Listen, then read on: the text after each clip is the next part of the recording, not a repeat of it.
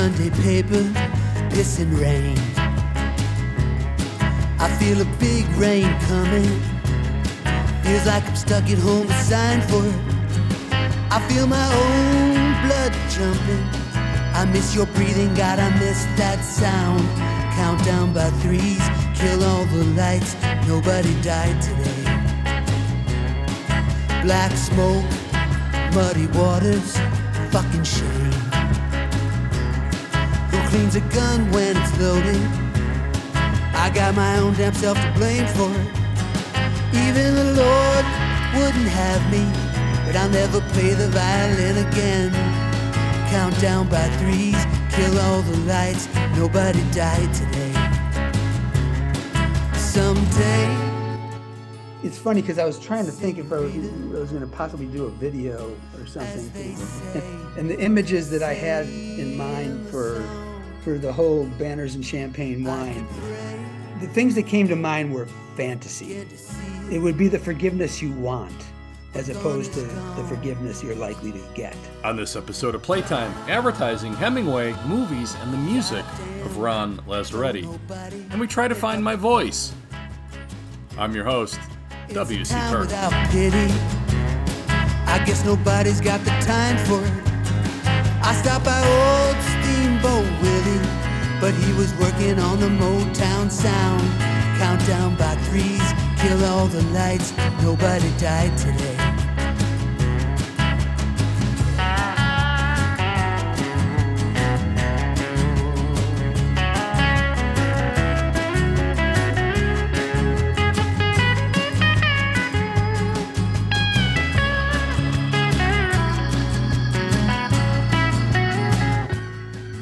It's not the imagery in advertising, it's the mood, message, and aura the imagery evokes. Negative space. Whether in his films or in his country blues infused Americana style music, in the view of this music aficionado, negative space is hardly an afterthought for Chicago singer songwriter Ron Lazzeretti, but a notable characteristic. That is fully evident in Michael Keaton's critically acclaimed directorial debut, The Merry Gentleman, starring Keaton and Kelly Macdonald, which Lazzeretti wrote and produced.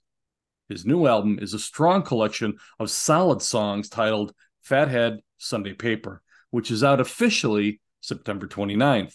The good Mr. Lazzeretti debuts the new album live for a record release party at, at Fitzgerald's Nightclub, fitzgeraldsnightclub.com, 6615 Roosevelt Road in Berwyn on September 30th for a 9 p.m. show, which, by the way, is uh, is a Saturday, uh, so you can sleep in the next uh, the next day. Uh, the, the website is ronlazzerettimusic.com. Welcome to Playtime, brother. Uh, how did did I leave anything out? Oh, I'm I'm sure you covered it all. Uh, then I guess we're done here. Yep, it, it was nice meeting you. Wonderful. No, don't don't you go anywhere, man. It's it's really wonderful to have you. I I, love love love the new album there, uh, and and we're going to talk about that in a bit. There's a lot to get to for people to know who Ron Lazzeretti is, and maybe that helps inform the some of the perspectives about the music. Uh, does that sound uh, sound like a plan? Sounds good to me. All right, all right, good deal, good deal.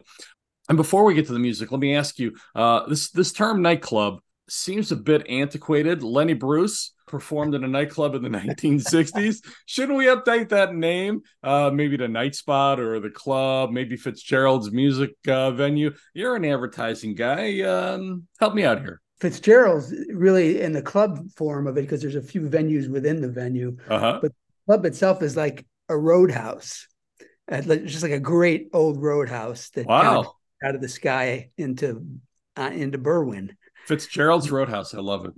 I mean, it, that's certainly kind of what the feel of the club is. Uh, Um, and I think sometimes they just say nightclub because you want to get across the idea that this is the, yeah that this is kind of a night spot and a place where you can kind of go for adult entertainment, you know, without being you know the other kind of adult entertainment. what led you to music? Well, it's it's funny because you know I was born in when the Beatles came to America. It was like Uh-huh. we're talking 1963, 64. I was really 64, yeah. I was really just a tiny kid. Mhm. Um, but our, my family had just moved to New York, and it seemed like you know the Beatles were coming to New York, and all the. I was very in tune with what was going on there. Mhm. I remember my babysitters um, were telling my mother something in very hushed tones. They were going to be doing something and didn't want me to hear it. And it turns out they were going to see a Hard Day's Night. And I heard that and I said, please take me to see a Hard Day's Night. Please take. what is it, four or five, I guess. yeah, yeah. Yeah. And they ultimately did take me. And I remember it was a horrible experience. There were girls screaming the entire time in the movie. It was, it just, there was something about it that just like, you know, and, and I couldn't understand a word the Beatles were saying because they had an accent, which was a concept that was based on me. But I would say, really, those guys with guitars, not that I'm, not that what I do is like Beatlesque, Mhm, but- mhm. Just it made me it just looked like so much fun so when i was you know whatever 10 12 i started taking guitar lessons and just really you know never had any great designs on it but Mhm. but but really did kind of enjoy it and what i came to enjoy later was the collaborative part of it because you know it's one thing when you're a kid and you're playing in your room and you're learning songs and you play them for company when they come Yeah. over it's but it's something else you know when you start to play with people and all of a sudden sparks fly and, and i remember that was a big kind of revelation for me Did you did you go through phases of of music exploration or or did you always sort of gravitate towards that that folksier country style? you know i have pretty eclectic tastes too you Uh-huh. know as time went on i started to get in more into things like the chicago folk scene and Yeah. Prine and Steve Goodman, and you know there were just some. It just seemed like something was going on, you know, and I Mhm. particularly liked that it was going on in in, in our backyard. But I think I think you and I are are probably pretty close to the same age. I was born in 1962. When we were kids just coming into music or understanding of music, that was cutting edge. Uh, as, as far as as far as progressive music was concerned. The the the country the country blues infused uh, rock, um, sort of exploring all of these uh, th- this milieu, I, I guess, uh, of Right. of influences. Yeah, we were also guided by the fact that, you know, g- guys with acoustic guitars, you know, Yeah, I- yeah, that was it was very kind of like it took care of itself. You, you didn't have to worry about a piano or whatever. You had your guitars and you could go play them anywhere. yeah. And there was a period of time with things, even you know, even bands like well, certainly Crosby, Stills, Nash and Young, things like that that kind of put you in mind of just acoustic guitars. But I was never part of like a like a garage band or mm-hmm. anything like that, which or you know, that kind of a high school band. It never really was that, but that very self-contained thing was appealing. And that's also when I think some of the collaboration started to happen. So in, in the introduction, I, I alluded to your advertising background. And, and part of the reason for bringing up that was I found this expert use of negative space in, especially in The Merry Gentleman, which hmm. Is is also conducive to your your chosen genre of music. I thought negative space and the concept of zero was such an important function or is such an important function in the creative arts that I dedicated a full chapter to it in uh, my history of art narrative which I just uh, just completed. I see it strongly throughout your work is is that organic or deliberate for Ron Lazzeretti? I think that's a that is has grown over the years too to be a little bit more the plan. Uh-huh. We, we did there, there's stuff that I've done in advertising and I had a, par- a directing partner for a while, and there was a lot a lot of what kind of excited me was it was almost like a, uh comic strip approach to Yeah. things. So we have a thing called the Graveyard Show, which Uh-huh. uh, I like that one enough to just kind of shamelessly promote it. It's, we haven't done them in a while, but it's called the graveyard. the the site is thegraveyardshow.com. Just a a general feeling of of despair, Yes. of isolation. Like this desk is a lonely oasis of life in an otherwise tomb-like space. Yes. You know, like there is nothing else going on in the world outside of this little bubble. All is asleep. All is death. Absolutely. Do You think you could you could do something like that? Absolutely. All right. Good morning. Hey, To borrow a phrase from those who actually arrive at work in the ante-meridium hours, and that is Damon. Damon, this is uh, Ron, our director our director of, of what? of uh, of Movie. our movie. A movie. We have a movie. Well, not yet. We don't. We got to make it, right? That's that's what we're doing here. I thought we could make a movie. Is that what you thought? You just thought we could do that? Yeah, just just us. You know, just just the two of us having our late night convos. You know, two men alone in the night trying to figure it all. It, it features two actors I mean, I from town. One, David particularly Pasquesi, who's cinematic, but I one of the maybe if we best take improv artists anywhere, and the other one, Chris. Stolte, who's a theater actor who also is a film actor and has has done all kinds of different kinds of film work and all that. And and I I'd I'd, I'd been with them to some degree, and we just wanted to do something together. So we ended up doing this thing that what I'm in the graveyard show, and it was kind of like deliberately it's always kind of in the same place and the they're a janitor and a and a security guard in the overnight office building Mhm. and to your point it's just like there's nothing going on around them Mhm. and it's just kind of them within this space that we give them to play and it, in that in that regard too it's also kind of like lucy at the psychiatrist desk um, you know and, and a and, and and i think that stuff speaks to a style that i think you're alluding to um, yeah, yeah. So, so I guess I, I, can clarify a little bit here. In the Merry Gentleman, there's a sublime commodity of dialogue, which is often indirect, beautifully indirect. I'm such a big fan of of Hemingway, and and he uses these passages of dialogue in which he's kind of talking obliquely to a subject. In the Merry Gentleman, there are these these pensive or pregnant moments of of silence and uh, like like we're discovering every new moment with the characters Have you known her a long time? No. Hmm. Me neither. I met her just before Christmas. She ever tell you about that deal? Really? Yeah, she saw a guy on the roof of a building, you know. She thought he was a jumper. Turned out, he just killed someone. I can't believe she didn't tell you about this. Well, she must not have known you then. Tell you another funny thing. A guy who we think might have been involved hung himself. Wow. That is funny. Yeah. In fact, we think he might have been a customer of yours.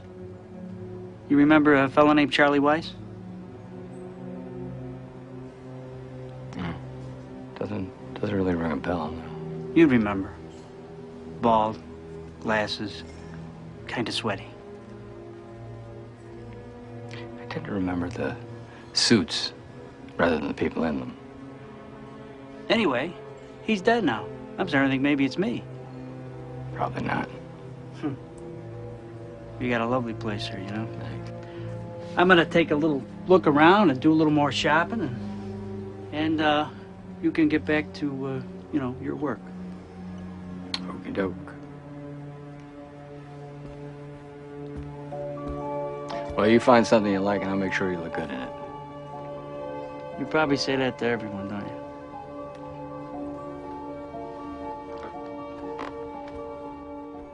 i especially Tell me like the christmas tree forget scene 'em.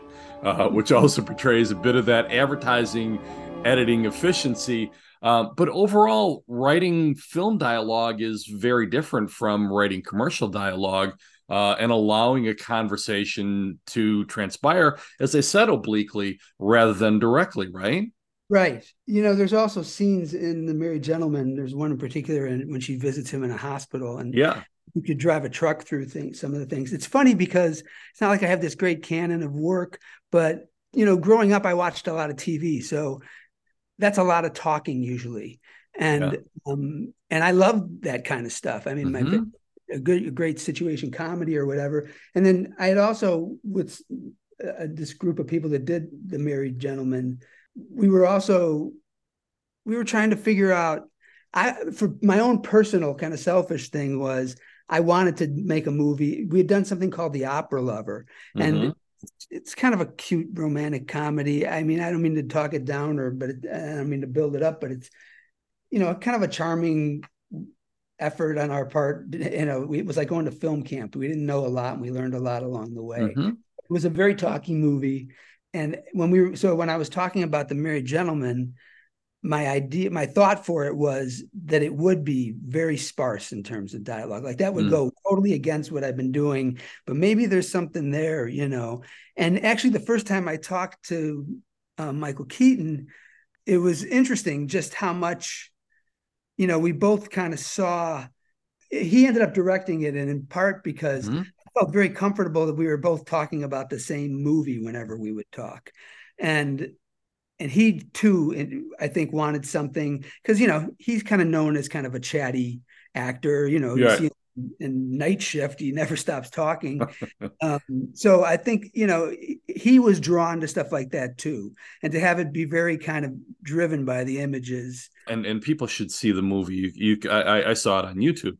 But his character is very introspective which would be out of character for him to be chatty. Yes. Yes. It, yeah it just wouldn't work. Because basically he and Kelly Macdonald are people who are harboring secrets. Yes. you generally don't keep talking until you accidentally reveal whatever your secret is. But it, and it's also funny because one of the first conversations I had with him, I was trying to tell him, trying to get him to, you know, be totally locked in. And at some point, eh, I, and I was I had a lot of morphine in me because I had the, the, the kind of sickness came but so I didn't maybe have the best judgment. But I, at some point, I said to him, "You know, I don't want to queer this deal, but this guy reminds me a lot of Batman."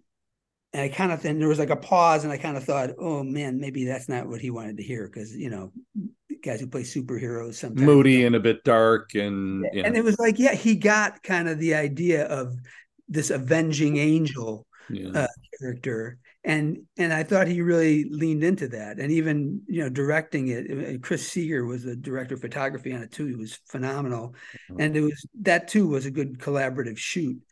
But yeah, it, just trying to find the right tone for that kind of thing, and I think so often what they're not saying is is really what what the scene is about, mm-hmm. um, and I think he got that totally for sure.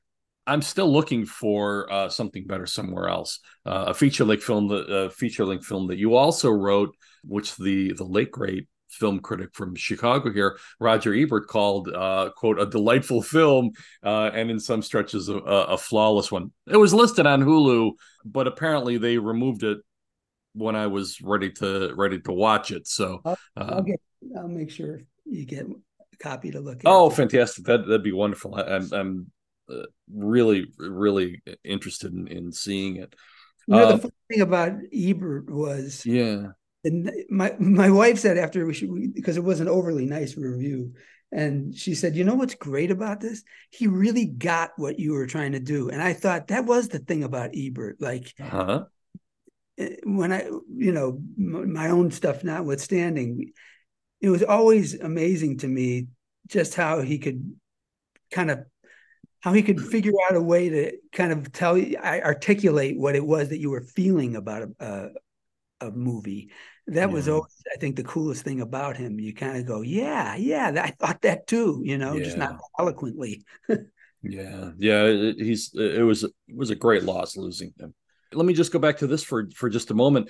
How did you come into contact with uh with Michael Keaton and especially about this project? There were feelers out to okay. you know checking it out with different people. We it was kind of the rare situation where we pretty much had the money for the film. Yeah. So it was you know something that gets taken a little bit more seriously by everybody. Uh-huh. Actually, early on, uh, the great Chicago actor Dennis Farina was talking to us about it and actually helped us a great deal in terms of rounding up some people who might be able to help with funding. Oh, interesting. It unfortunately didn't work out. Yeah. And this because of the timing. He got a Law and Order job, job on Law and Order that basically took place, you know, when we needed to be shooting the movie. So it, the timing of it didn't work, but he helped he helped pull it together. And we had some events and and things where we kind of tried to entice people to climb on board and help us out. Um, and I think our producer Steve Jones was the guy that got somehow got in touch with with Michael Keaton, Mm-hmm. uh, and that just it moved pretty quickly. But like I said, there were just all these extenuating circumstances. Then we were on really just like chasing it, trying to figure out how we were going to get it done, whether I was going to be able to do it, and um, but Keaton stuck with it, you know. You know everything. You know everything wasn't peachy on it. There was a lawsuit. There was all this stuff that kind of. But the, the actual filming process when we were together was the best. And I feel like you know the movie that exists right now. The, everybody wishes that they got they had this or that about the way they wanted to see it. It's an interesting process, man, because it really the, the time spent developing a project and the way it evolves during that is is you know particularly for an independent film where you're just trying to get everything from A to Z done. Mm-hmm. It's quite a miracle when it gets done, and it's particularly a miracle when it gets done anywhere near the way you wanted it to get done. I'd be interested to kind of like see it again just to Yeah. see it. You know, there's too much baggage in the early part when it just comes out. Um, it'd be interesting to see how you feel about it now with some distance from it. It holds up really well, and uh, and we'll link to it in the in the notes below because I, I think people would uh, people would enjoy it. So the the wife and I were listening to uh, Battle of the Planets the other day uh, Mhm. in the car. She kind of caught what I what I said about negative space, and and I think that your musical style is very amenable to to the quality of of le- negative space more so than probably any other genre I, I'd, I'd love i'd love your thoughts on that a little bit Well, I I feel like a lot of it is about simplicity. That yeah yeah that's the word that comes to mind. Yeah. You know, for me when, eh, and, I I don't really can't think of anything I've ever worked on that when we sat down to make it a little simpler, it didn't get better. uh-huh. Um, and and then you know also I'm playing I am playing within my abilities. I mean, let's face it, some of what we're talking about is kind of by virtue of how I approach a lot of different things and, just having that sense of simplicity and that Mhm. sense of negative space. It's interesting because in advertising, especially, you know, there's often clients that really do want to jam every piece of everything, you know, everything into one space yep and the feeling is I own this space rather than doing something simple with a lot of negative space within it. Let's let's maximize, you know, so let's make the logo bigger. Let's make, you know, so that happens a lot. Um, so I'm probably without even realizing it, sort of rebelling against that in those different forms, anyways. You try to explain to somebody that for anything to have impact, anything to have power, you know, it has to live in a space. It can't just be part of like this jammed jigsaw puzzle. um, that's kind of always on my mind. yeah And like, you know, the same example keeps coming up, but it, the peanuts thing is a great kind of. I, I think about that a lot. Uh, there's a great biography of Charles Schulz, and it really talks a lot about how he, you know, has gone through, uh, you know, just how he what like his life is reflected in the strip how he goes through various eras. In that era he there's a lot of fantasy because his life is in turmoil. Mhm. and this part of it you know so you can kind of and he track this author tracks with that. And and, uh, and you just sit there and you go strip after strip and you just realize just how much space there is to live in there and how the restraint in not trying to cram it full of stuff. And so I guess that's in a way where some of the things merge too, like my work in advertising, my work with music, my work, all those kinds of things, kind of the same lessons often apply. how, how much did you take ogilvy on advertising to heart I, you know, I, I wish I was more serious about advertising when I was, you know, I worked at a place that was very fun and irreverent in okay. a way. Uh, and it was a lot of misfits, really. It was a place called Eisaman Johnson Laws. It was in Chicago. You know, a lot of the people who were there just kind of ended up in advertising by accident. So we didn't know what we didn't know. Yeah. It was also a heavy broadcast kind of place. So we were doing stuff for WGN TV and the Cubs. Okay. And we were doing stuff for with Michael Jordan for Chevrolet. Mm-hmm. We were doing all these, you know, and it was approached a little bit more like programming almost because we there were a lot of media kind of based accounts. So, you know, I think some of it comes from that as well.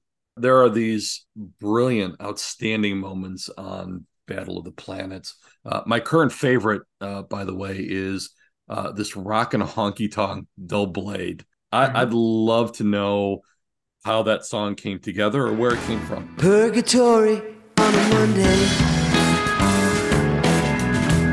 and there's something in the air. Seems like no one's going no place. Seems like no one even cares. Got nothing left to lose now. We got everything to gain. And nobody takes a number, cause all the numbers are the same. And we're doing that slow dance, waiting on a slow fade. You wearing that red scarf, I'm waving that dough blade. We're doing that slow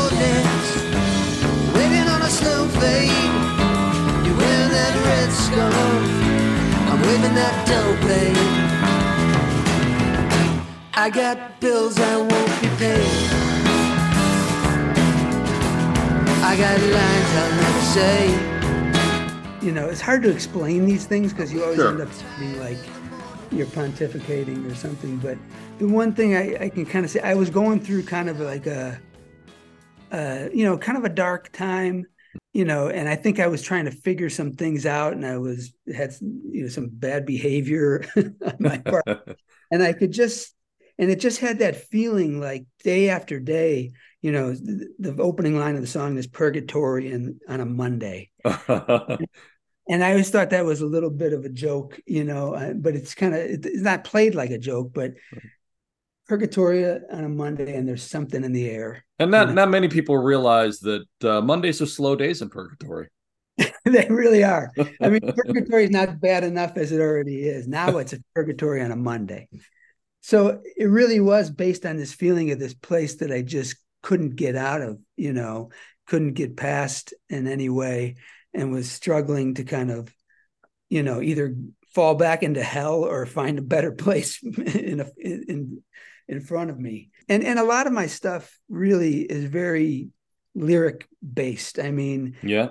If I'm not winning you with with the words, then chances are you you know you, you might not be on board.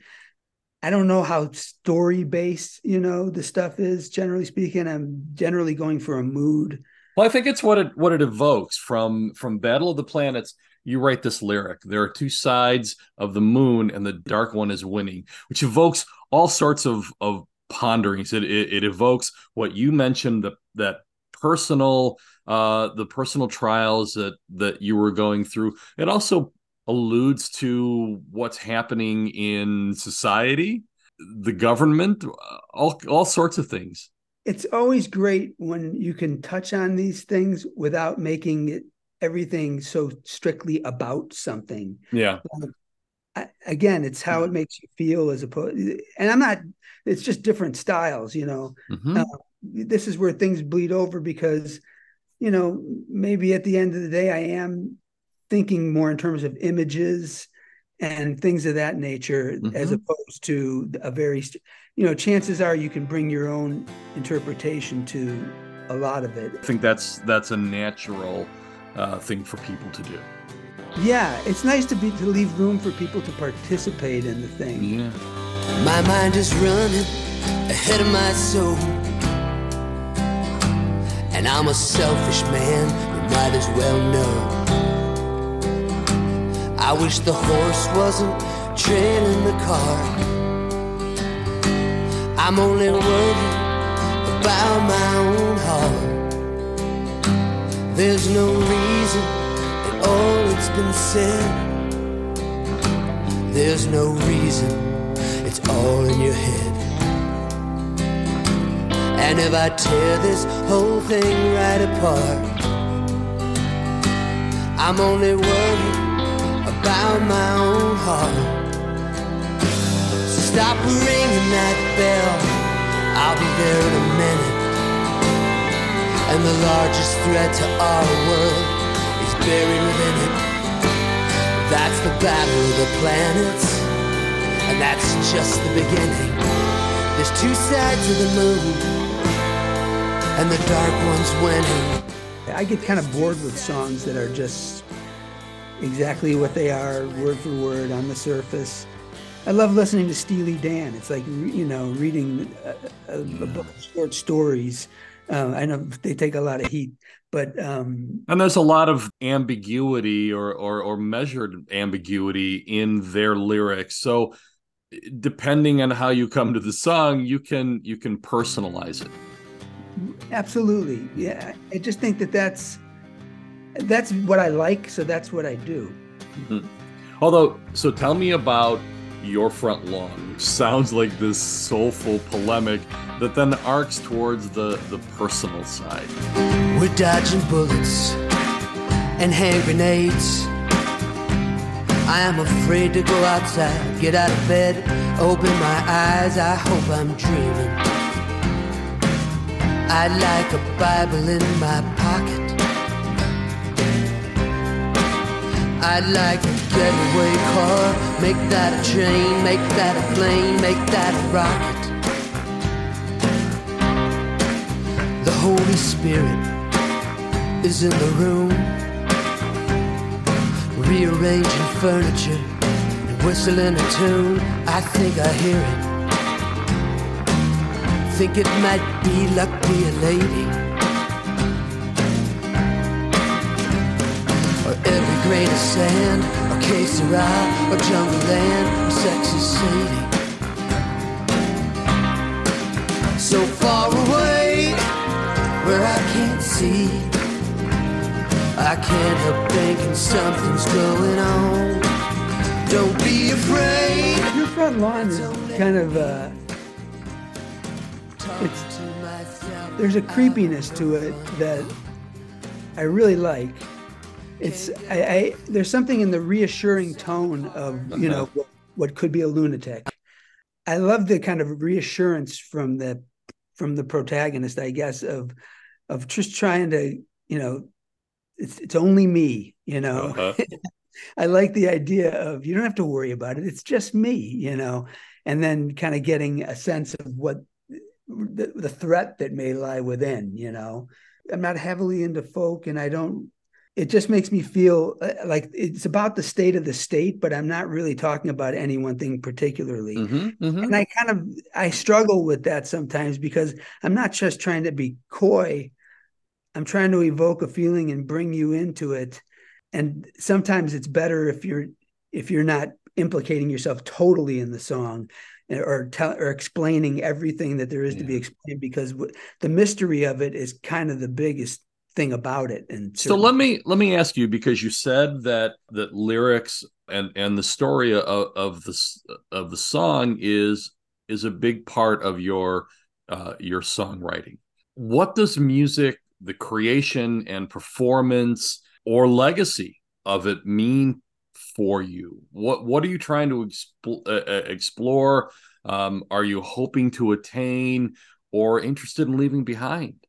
You know, I've thought about that a lot. This Uh-huh. notion of what what are you doing it for? What you know, and there is something to with like the music, well, hell, the film stuff too, but hmm I don't think about it that much. But if truth be told, I just feel like I have to express myself at this stage of my life, my career. It's really about ears. You really, you know, it's Mhm, like mhm. you want people to hear it.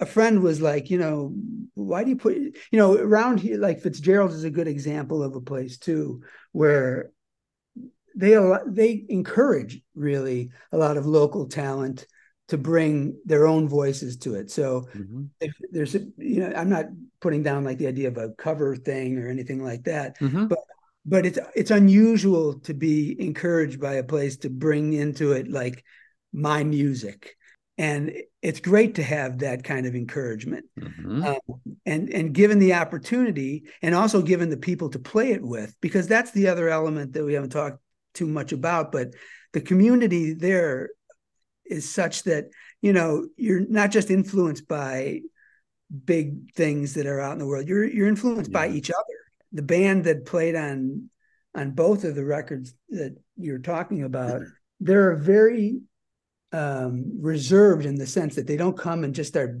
jamming on top of you. They mm-hmm. play the songs, and and as a result, they also kind of bring just a little something that you didn't think of to to the proceedings, mm-hmm. and that to me is irresistible. Just being able to be a part of that community. Mm-hmm. So at that point, it's not so much about what I'm leaving behind or what I. It's about it's about making things. Tate Fitzgerald, who you know used to be one of the owners of the of the club, mm-hmm. you know, she said, "What what do you want to do now? Like, what do you?" I I and I really had to think about it. Like, I just want to make stuff, and that could be a movie, that could be a, a web series, that could be a a record. I've just been drawn more to the music because the opportunity has been there and the desire to work with certain people has been there. Mm-hmm. Um, so in some ways you're always drawn to the thing where there's a little heat or when you're thinking about things that are achievable you know whether it's by virtue of money and all that. Those are the things that kind of you know in some ways guide what i do next or where what i'm inspired to do now. We're going to move on to um, the new album here in, in just a moment but you you reach down for these powerfully resonant thoughts. I'm thinking of this beautiful lament uh, long for this world. It could be a song to a lover or from a parent to a child. Yeah. Right? In the middle of the night, my teeth go loose, and every stupid thing comes home to roost. And there'll be no peace, there'll be no rest. It's like every little thing is dangerous.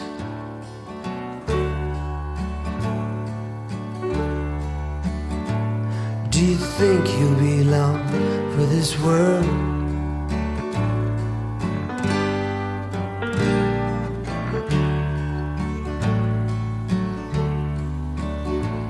Then every mistake I ever made does a do-si-do and a promenade around the bed. Then the room goes bright from a street cleaning truck and its yellow light. In terms of what inspired it, yeah. um, it really was that it, it's that universal feeling of the middle of the night. And I again that web series we were talking about is another, uh, you know, that's something that mm-hmm. that's a space, you know, that I, mm-hmm. sometimes is it's a formidable thing to go up against the middle of the night and everything that yeah. kind of floating into the room while you're, you know, yeah. trying to hold it together. Um, and long for this world, you know, it, I think is also it, it's basically about how long am I going to be here? Mm-hmm. You know, and then how long are you going to be here you know mm-hmm. how long it's like what there's a lot of there's a lot of different levels to what unnerves you during that time and that's funny you mentioned um, hemingway because and i kind of wrote a song that kind of has some of that but the hemingway i don't have it in front of me but it's the line um, and the sun also rises about the fact mm-hmm. that it's easy to be hard boiled about these things in the middle of the day but in the middle of the night, that's that's another subject altogether. Uh-huh. And, and that's really what that whole thing was about for me was you know, in that particular book, he's left alone. His lover, who's not his lover because he has a war, you know, injury and he can't consummate their love. Mm. You know, all of that stuff is in play. But it really comes down to it's the middle of the night and I, it's just rolling around in my head and I can't, you know, can't possibly sleep and I can't, I don't know what to do. Um, so that's that is where that feeling comes from, and I feel like that's a pretty universal thing. So, am I am I wrong in believing that you continue that conversation with banners and champagne wine off the new album Fat Head Sunday Paper? Uh, it's this free-form sonnet of forgiveness and homecoming. At least that's how I took it. That song feels so heartfelt. It has to come from someplace real, right? Be good to see you. Leave today, right all night, and we'll all be waiting here for you with banners and champagne wine on ice. Come on home. We had it painted, sheets are clean, cotton's high, everyone's dying to see you. To make it alright, make you feel fine.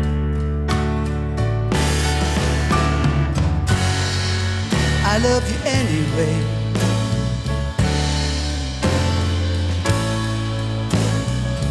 I love you anyway.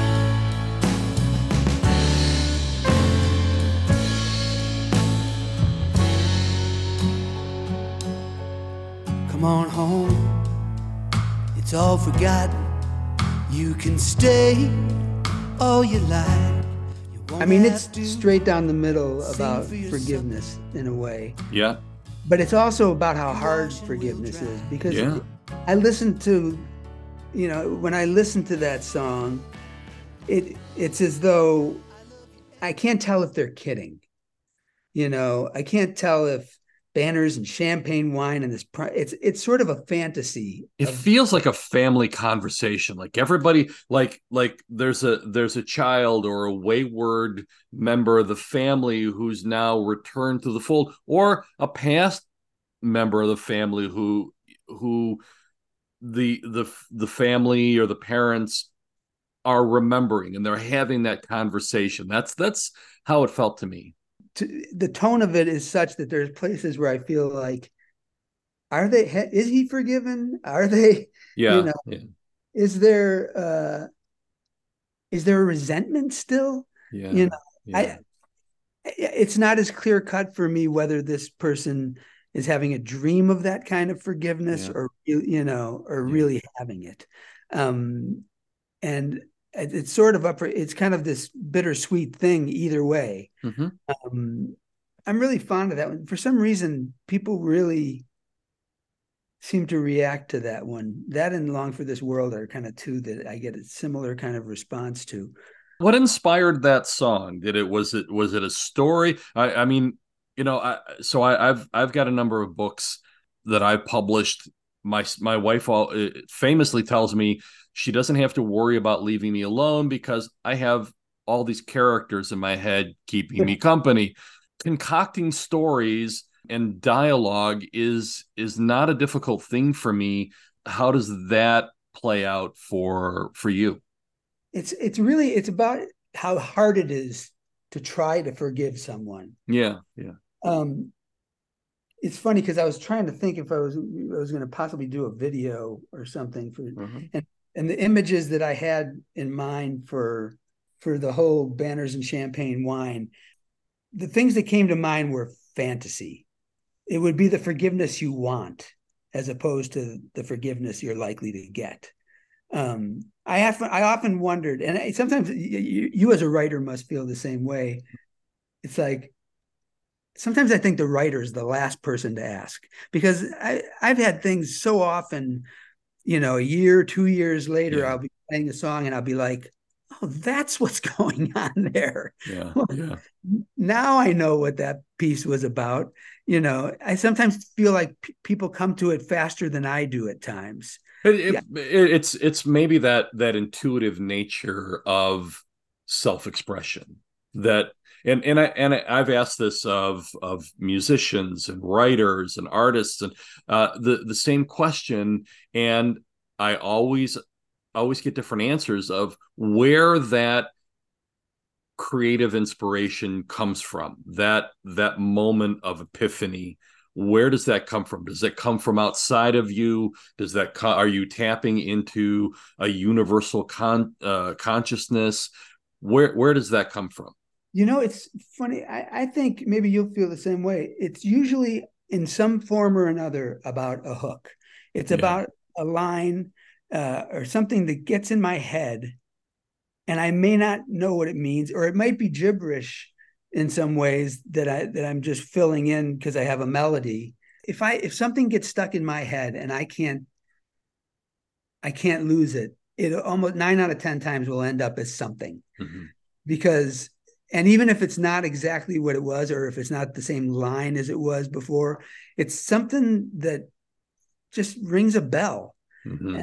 um, and sometimes sometimes i'll make something out of nothing with that. You know other times i'm forcing myself to kind of try to write the story that i had in mind you know and that's different.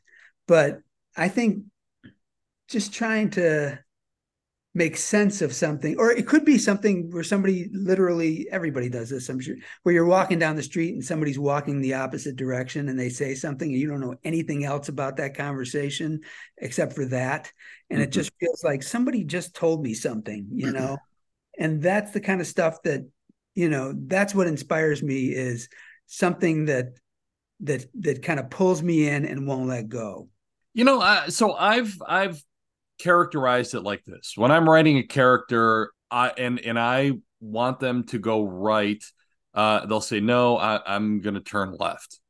Um, w- when I want them to go into the basement, they say no. I'm going to go upstairs. So my function as as a writer is not to control them, but corral them enough to get them to the final resolution of of the story I'm trying to tell. Do you does that that how you yeah, feel? yeah i like that i like that Yeah. but yeah i like the way you I, that's in fact that's something i just i should be more conscious of frankly And and within that jazzy s- space that they exist in lies the the nuance uh and and the breadth of of great stories or great storytelling. yeah I could see- because because it's interesting for me as an author or you as a writer because it's there there's still a level of danger and unpredictability as you're as you're fighting to to problem solve in that moment which is a huge aspect of of any artistic expression. Uh you're you're fighting to problem solve in in that moment uh and through the piece as a whole right? Right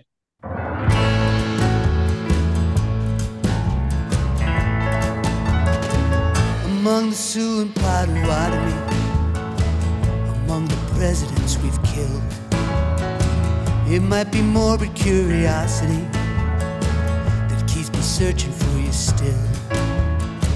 Out in the plains and in the food court, under my pillow in the rain, somewhere that someone saw you walking, out in a field out by the plain.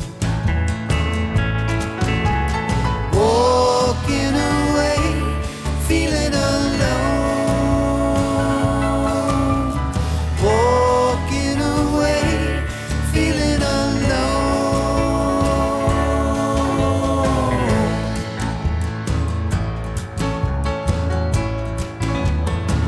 I heard you shot a man in Reno. I heard you joined a burlesque show.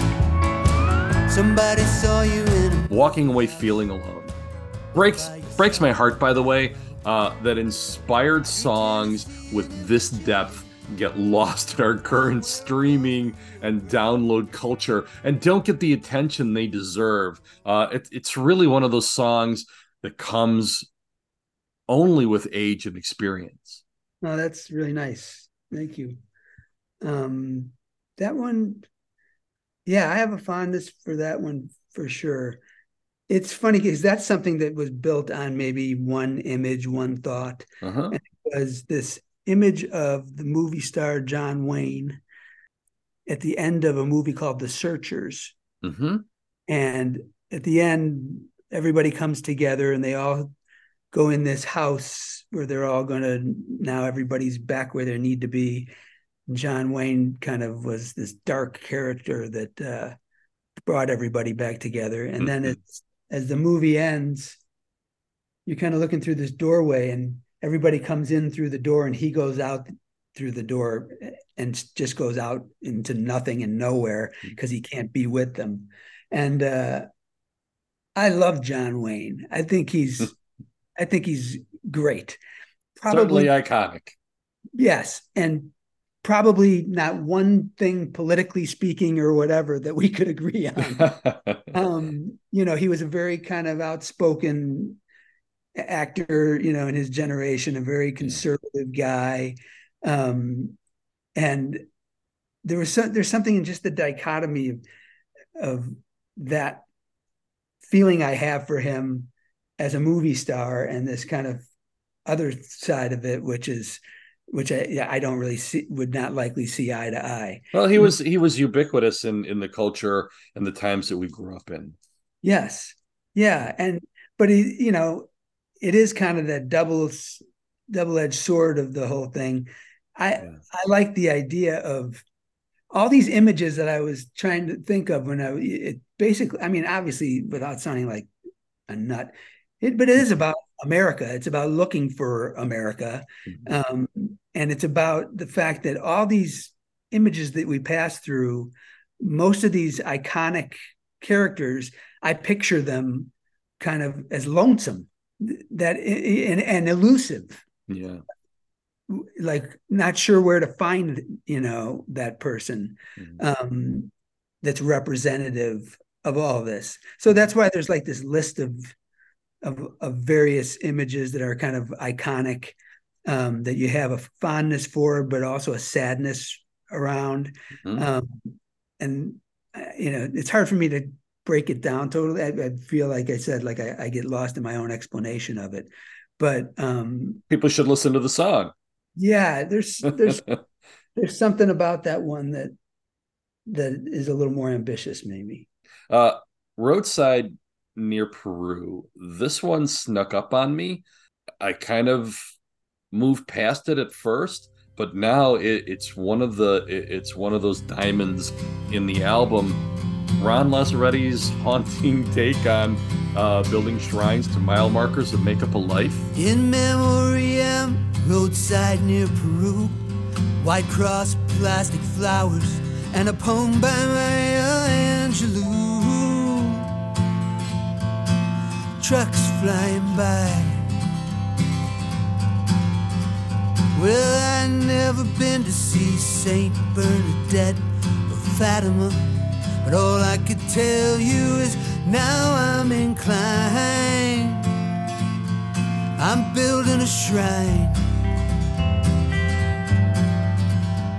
And it's to everyone, and it's to everything.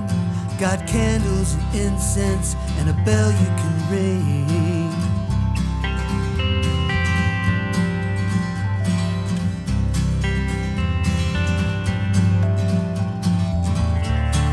How do we get from here to there?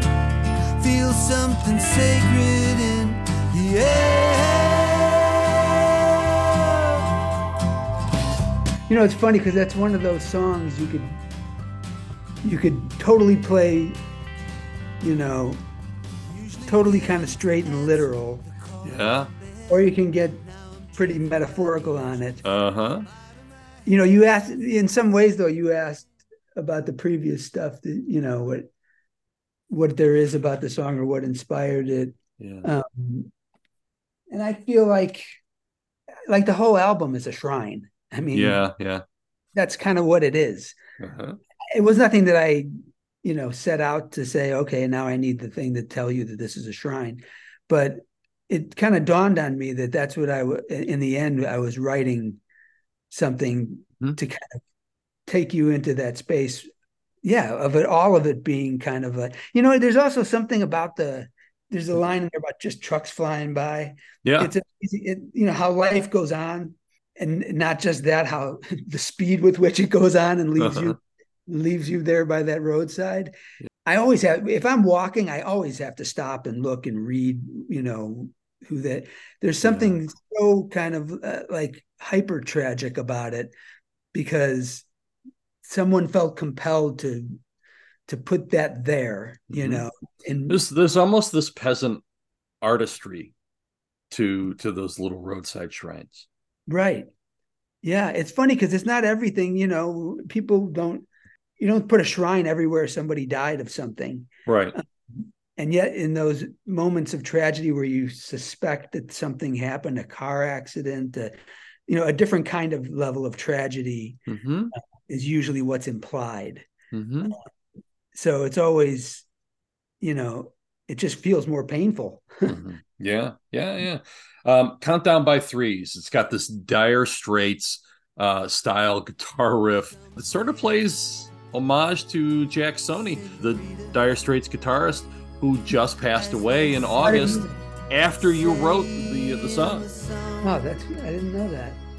I could pray to see it,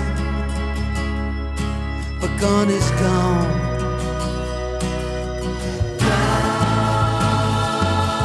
Goddamn, don't nobody pick up a phone. It's a time without pity. I guess nobody's got the time for it. I stopped by old Steamboat Willie, but he was working on the Motown sound. Countdown by threes, kill all the lights, nobody died today.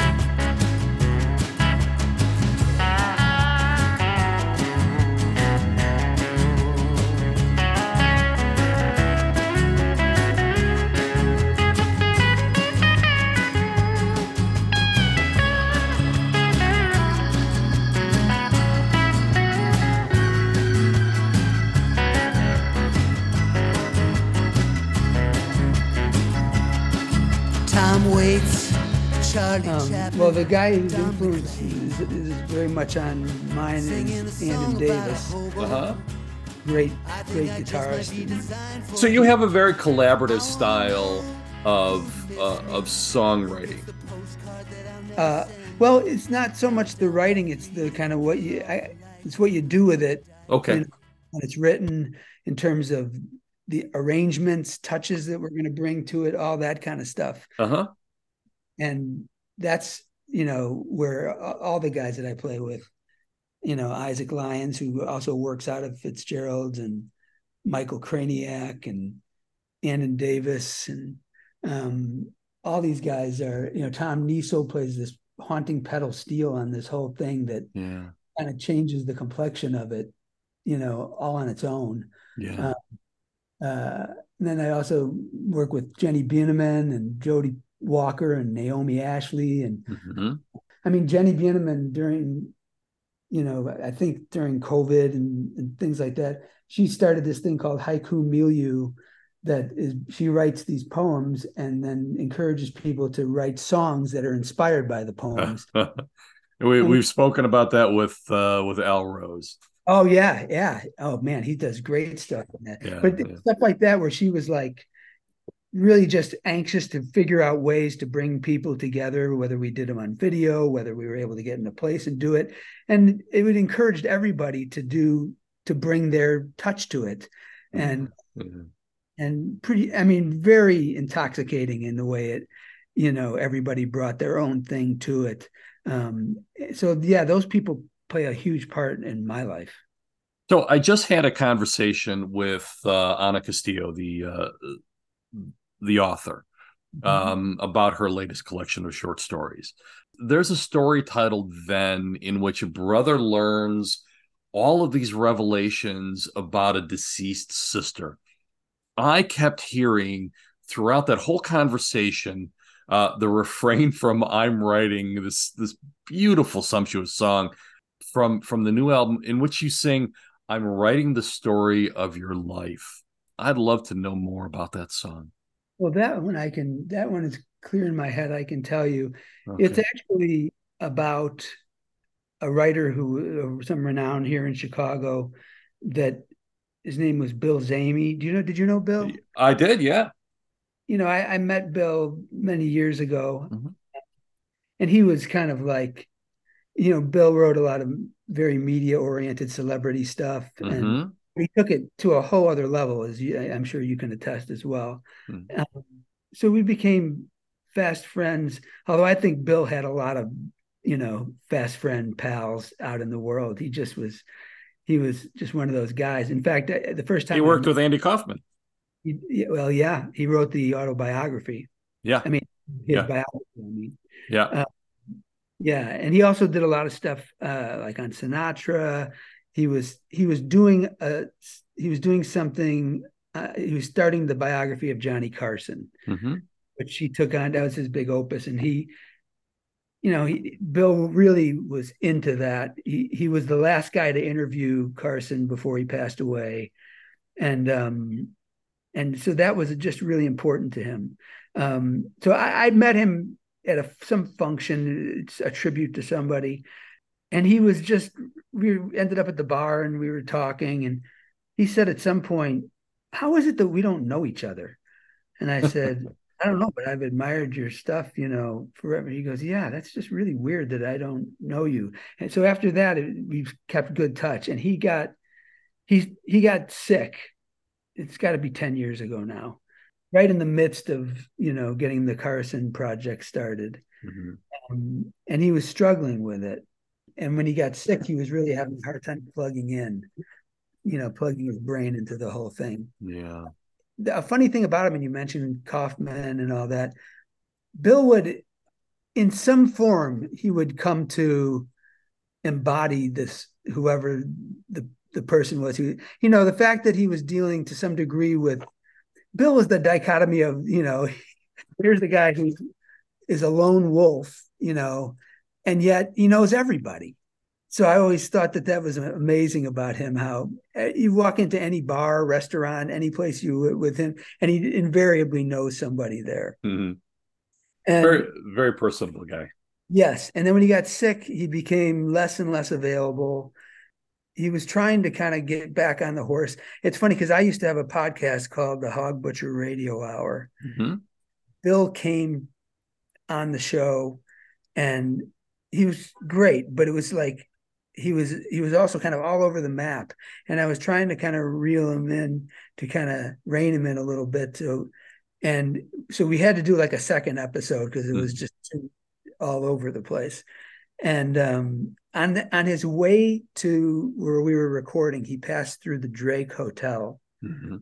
and he was looking for some magazines and a newspaper and they had shut down their magazine stand and their newspaper stand. And he could not get over that. When, when he made it over to where we I was waiting for him, mm-hmm. he just could not get over the fact that that thing that basically was what he had done his whole life was now marginalized to the point of non-existence. Mm-hmm. You know, so it was really hard on him. I'm writing is really just it was him struggling to write the Carson biography. I mean, literally, it was that he was it was him trying to plug into it and be able to figure out why you did what you did or yeah. what you know uh, what was the motive for this or trying to understand people to the point where it would just drive him crazy because it didn't make sense that the character would be doing this instead of that and so that's that that song was very much about his attempt to get into the Carson book and to and to take tell to basically tell his life, you know.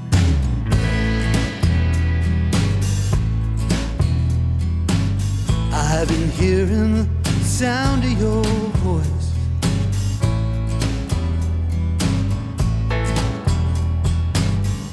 I've been hearing the sound of your voice.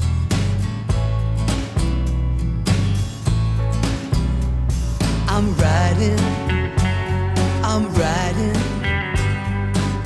the story of your life. I've been busting my ass out here I've been trying to make sense of one single thing. You pre 83.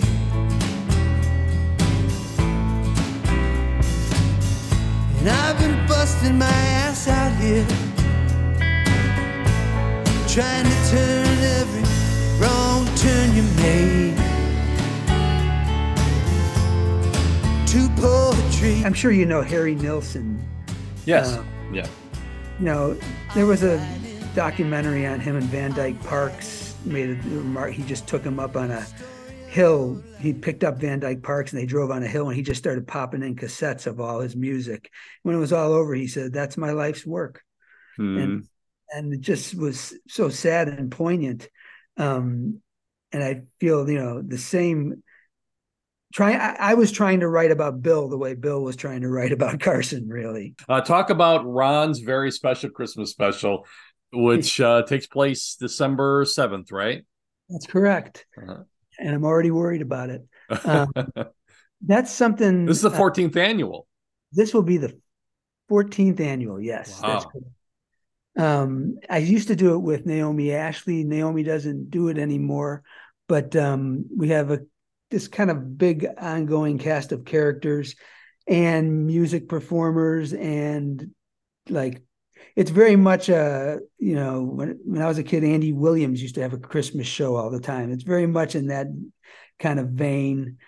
It's it's a little bit uh, poking fun at you know these things, obviously, but if truth be told, I love that stuff. I can't Uh-huh. I, I can't be too cool for school about that stuff. I think I'm all for it. We have fun at you know at its expense to some degree, but at the end of the day, it really is a Christmas special informed by all those specials that you see, you know, during the holiday season. Cast of thousands. Do you have a venue or or a site? We've done that every year at Fitzgerald's in the big Okay. Club. Yeah, so it'll be it'll be there again this year. And uh, I'm, I'm sure it sells out. Where That, where would that people? one really does. So Um, if if people wanted to wanted to jump on that sooner rather than later, uh, where would they go, or do they just check out your website? As we get for- closer, I think it's really more about uh, res- they're very much on a reservation basis, Right. So Right. calling in to reserve your your seats. Mhm. Um, I'm I haven't checked to see if it's on Fitzgerald's site, but if it is, it will it, when it when it does appear, it'll be on their calendar December seventh for sure. All right. Ron Lazzeretti's new album is titled Fat Head Sunday Paper, which is out officially September 29th. Mr. Lazzeretti debuts the new album for a live record release show at Fitzgerald's Nightclub. Uh, that's right, Fitzgerald's Nightclub. Fitzgerald'sNightclub.com, 6615 Roosevelt Road, Berwyn, Illinois, for September 30th, 9 p.m. show. The website is ronlazzerettimusic.com. Can't forget the music.com. Thanks, Rod. Good Yeah, good luck you. with the album. Uh hold, hold hold tight there. I'm going to take care of a little bit of business and then we'll come come back and say a, a proper uh, farewell. I'd like to thank my guest Ron Lazzeretti uh, and all of you who listened. Links to Mr. Lazzeretti's music and website are in the notes below. Don't forget to click the subscribe button for updates on future guests and programs. And don't forget to check out my monthly podcast, Chicago Writes, the podcast of the Chicago Writers Association. We close with Timpani Drum off Fat Head Sunday Paper from Ron Lazzeretti. Ron, do you want to do you want to set the song up a little bit for us? This one goes out to all the the fascists and the narcissists, I guess. Perfect. Uh, for playtime, I'm WC Turk. I got a timpani drum, and I don't love my brother, and I'm on my way. I got your hand in one hand, the whole world in the other, and I'm on my way. Got a cow I can milk, got a bow and an arrow, Got a rock and a slingshot, got my eye on the sparrow. I'm on my way. I had a dream. You were looking at me real funny. Smelled like kerosene. And I think you were holding a gun. I got nothing to lose. I'm already a dead man, and I'm on my way. Wearing army fatigues and an Indian